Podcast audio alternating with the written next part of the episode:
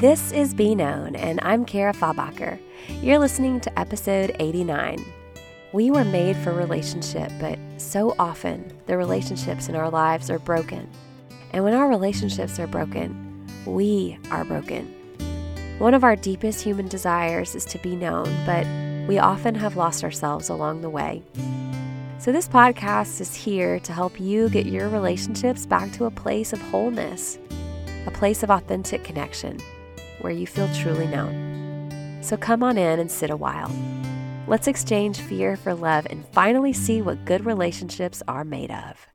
I'm so excited to announce our guest for today. She has written and recorded this episode, but I'm going to introduce you to her. She has written and recorded episodes before for us because I love her dearly and trust her on this topic so much. Her name's Mary B. Safrit, and she's an author, a producer, and a singles coach, passionate about closing the gap between what the church offers and what single Christians need. Her book, The Single Christian's Church Survival Guide How to Navigate Church Culture and Conversations Without Losing Your Mind, is available now on Amazon. I love her. She is such a great resource if you are a single person or you have single people in your life that you love and care about. She's such a fantastic resource for how to love and serve all of them well. And I am so grateful for her in my life. So, without further ado, let me give Mary B the floor. I was sitting at a round table in a barn in a field in the middle of nowhere, Michigan, watching two of my friends talk. One had gotten married a couple years before. One had gotten married during the pandemic, and a small crew had finally gathered to celebrate. I traveled with a group of friends and we spent the weekend with the couple and their families, playing cornhole and being in nature and all that jazz. When the day of the celebration arrived, my friends and I got ready and headed to the venue for an evening of delicious food, deep conversation, and derpy dancing. Okay, the derpy part was mostly me. Point is, merriment was had by all. During dinner, the couple made their rounds, stopping at our table to chat. I listened to the bride talk to one of our mutual friends who was also married, and I noticed my stomach begin to clench. They were having a perfectly normal conversation, swapping stories about the wedding planning process and life as newlyweds. They had shared language and exchanged knowing laughs and commiseratory eye rolls. I was suddenly aware of the tightness of my dress, the food sitting heavily in my stomach, and the volume of the music blaring through the speakers. While I was genuinely happy for both of my friends and entertained by their stories, I couldn't help but notice a collection of less pleasant feelings start to skulk in. I tried to ignore them. I tried to distract myself from them. I tried to talk myself out of them. Instead of abating, they bubbled up and sent a flurry of thoughts careening around my head. That night, I laid awake for hours, trying to make the feelings and thoughts stop. It wasn't the first time I'd experienced this particular scenario. At nearly every close friend's wedding, I found myself experiencing this same tension. I was happy. I had fun. I felt an abundance of love for my friends. But also, I was keenly aware that my friend was entering the world of marriage. Their reality would become increasingly filled with experiences I didn't share. How would that change the friendship? Would they eventually decide the friendship wasn't worth the effort? Would our dynamic change? Because some married folks feel very superior about the fact they escaped singleness. I felt anxious and I felt ashamed of how I was feeling. I was afraid I would watch all of my friends get married and I'd ultimately end up alone. If you're single, chances are you've had some of these same thoughts and fears. What complicates things even further is the guilt that can come along with these messy feelings. We don't feel like we're supposed to feel them. Even if we are perfectly happy with our relationship status, the reality is that our friend is starting on a path that will quite possibly lead them further and further from ours. If you're married, I'm not sure how you experience a friend's wedding. Maybe it's less complicated. Or maybe you're in a tricky place in your own marriage and it triggers a different kind of shame. Maybe you look at the happy couple and wonder where things went so wrong for you and how you can get back to when you felt that way. Whatever our reality, we seem to like to pretend that weddings are straightforward, blissful occasions for everybody.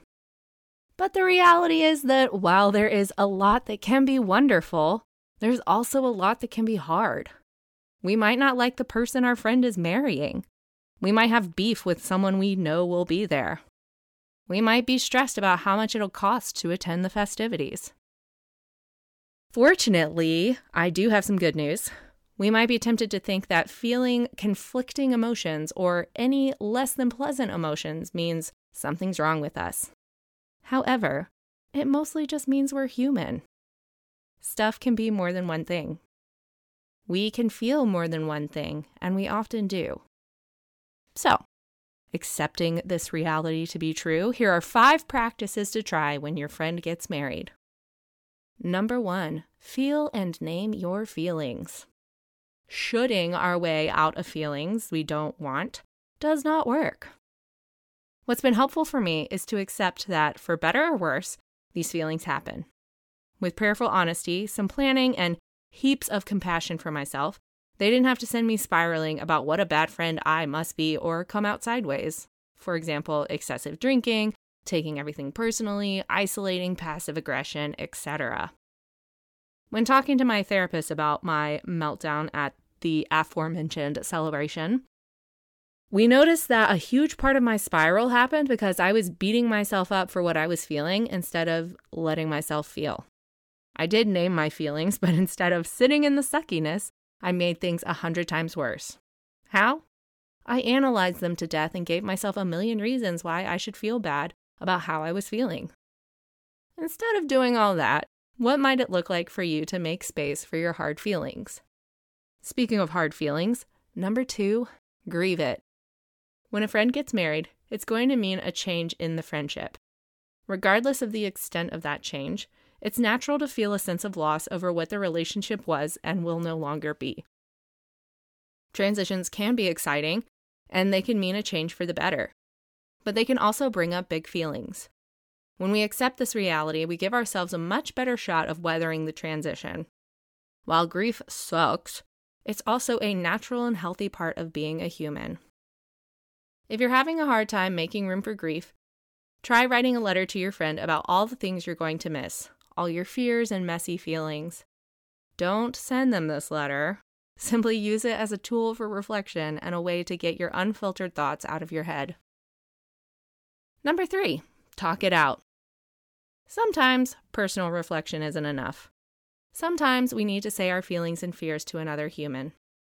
The tricky thing about shame is that it thrives in isolation. When we are experiencing shame, the last thing we want to do is open up to another person. It's uncomfortable and vulnerable. At the same time, I've been pleasantly surprised by how many times I've opened up to safe people and they've met me with a me too. Sometimes we're all just waiting for someone to have the courage to go first. That night, as I wrestled with my feelings, I took a chance and reached out to three single friends. I expressed what I was feeling and asked if they'd ever felt the same. Almost immediately, each of them responded with a yes at pretty much every wedding I go to.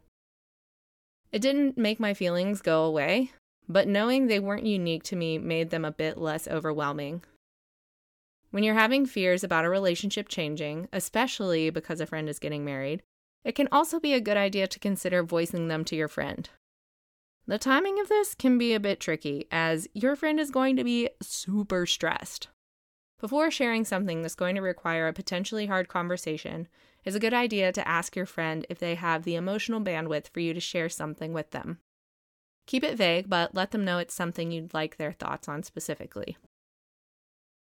Number four, set up new rituals. Transitions mean letting go of what was, but they are also an opportunity to get creative. One way to weather a transition is to find new ways to connect that you're both excited about. As a single person who relies on relationships that all exist outside of my immediate household, the effort required to arrange hangouts can be overwhelming. As life has changed and friendships have evolved, it's been nice to set up an expectation of regularly seeing a few people. That creates one less step to keeping the relationship strong. One friend and I have a practice of walking together once a week. There are weeks where we're traveling or things get too hectic, but generally, we make an intentional effort to make it happen. And since we both go for daily walks anyway, it's been easier to fold our plans into our existing habits. Whether it's a monthly coffee date or exploring a new hiking trail, what are some activities you and your friend both enjoy, or both have to do anyways, and how might you incorporate each other into those? Number five, get your copy of My Friend's Wedding. There are more than a few blogs on the interwebs giving tips on how singles can survive weddings. These are filled with some solid tips. If you're like me, however, you don't just want someone to tell you what to do. You want something personalized and nuanced. That's why I've created My Friend's Wedding, a pre wedding guided reflection for single Christians. This free download empowers you to prayerfully wade through your feelings and brainstorm some strategies for how you'd like to respond to them. When we put words to our feelings, they go from being this big, scary, amorphous thing to something we can understand and work with. If you're like me, this kind of work helps us not be blindsided by our feelings. But when they happen, even if they happen differently than we expect, instead of going with our knee jerk reaction, we can say, Oh, I know what this is. I've been through this before and I remembered what's helped in the past and what hasn't. The goal isn't to get it perfect or never feel uncomfortable things. The goal is to let those feelings drive us into deeper love and intimacy with ourselves, God, and others. That guide is available on my website, marybsafrit.com. It's on the home page if you scroll down a little bit. It's also available at marybsafrit.com slash links. A direct link to that will be in the episode description. Whether you're partnered or single, even good transitions can bring up complicated feelings. I hope these practices help you embrace what is hard and what is great because ultimately, they mean that you are human and you are living life. And ultimately, that's a beautiful thing. Thanks for sitting a while with me and my friend Mary B. I trust that navigating when your friends get married will help you take a step toward wholeness so you can finally see what good relationships are made of. You can listen to Mary B's podcast, Unsuitable wherever you get your podcasts, and you can follow her on Instagram and TikTok at maryb.safrit. Check out more writings and resources and freebies at marybsafrit.com. I'm so grateful for her wisdom on this topic. I hope that it was so helpful for you today, no matter where you find yourself on your journey. To finish up, the transcript for our episode will be on the podcast page on my website, karafabacher.com. And a big thanks to my friend Robert Hargrove for creating the music for the show and the team at Wildfire Creative Company for editing. Until next time, friend, I'll see you soon.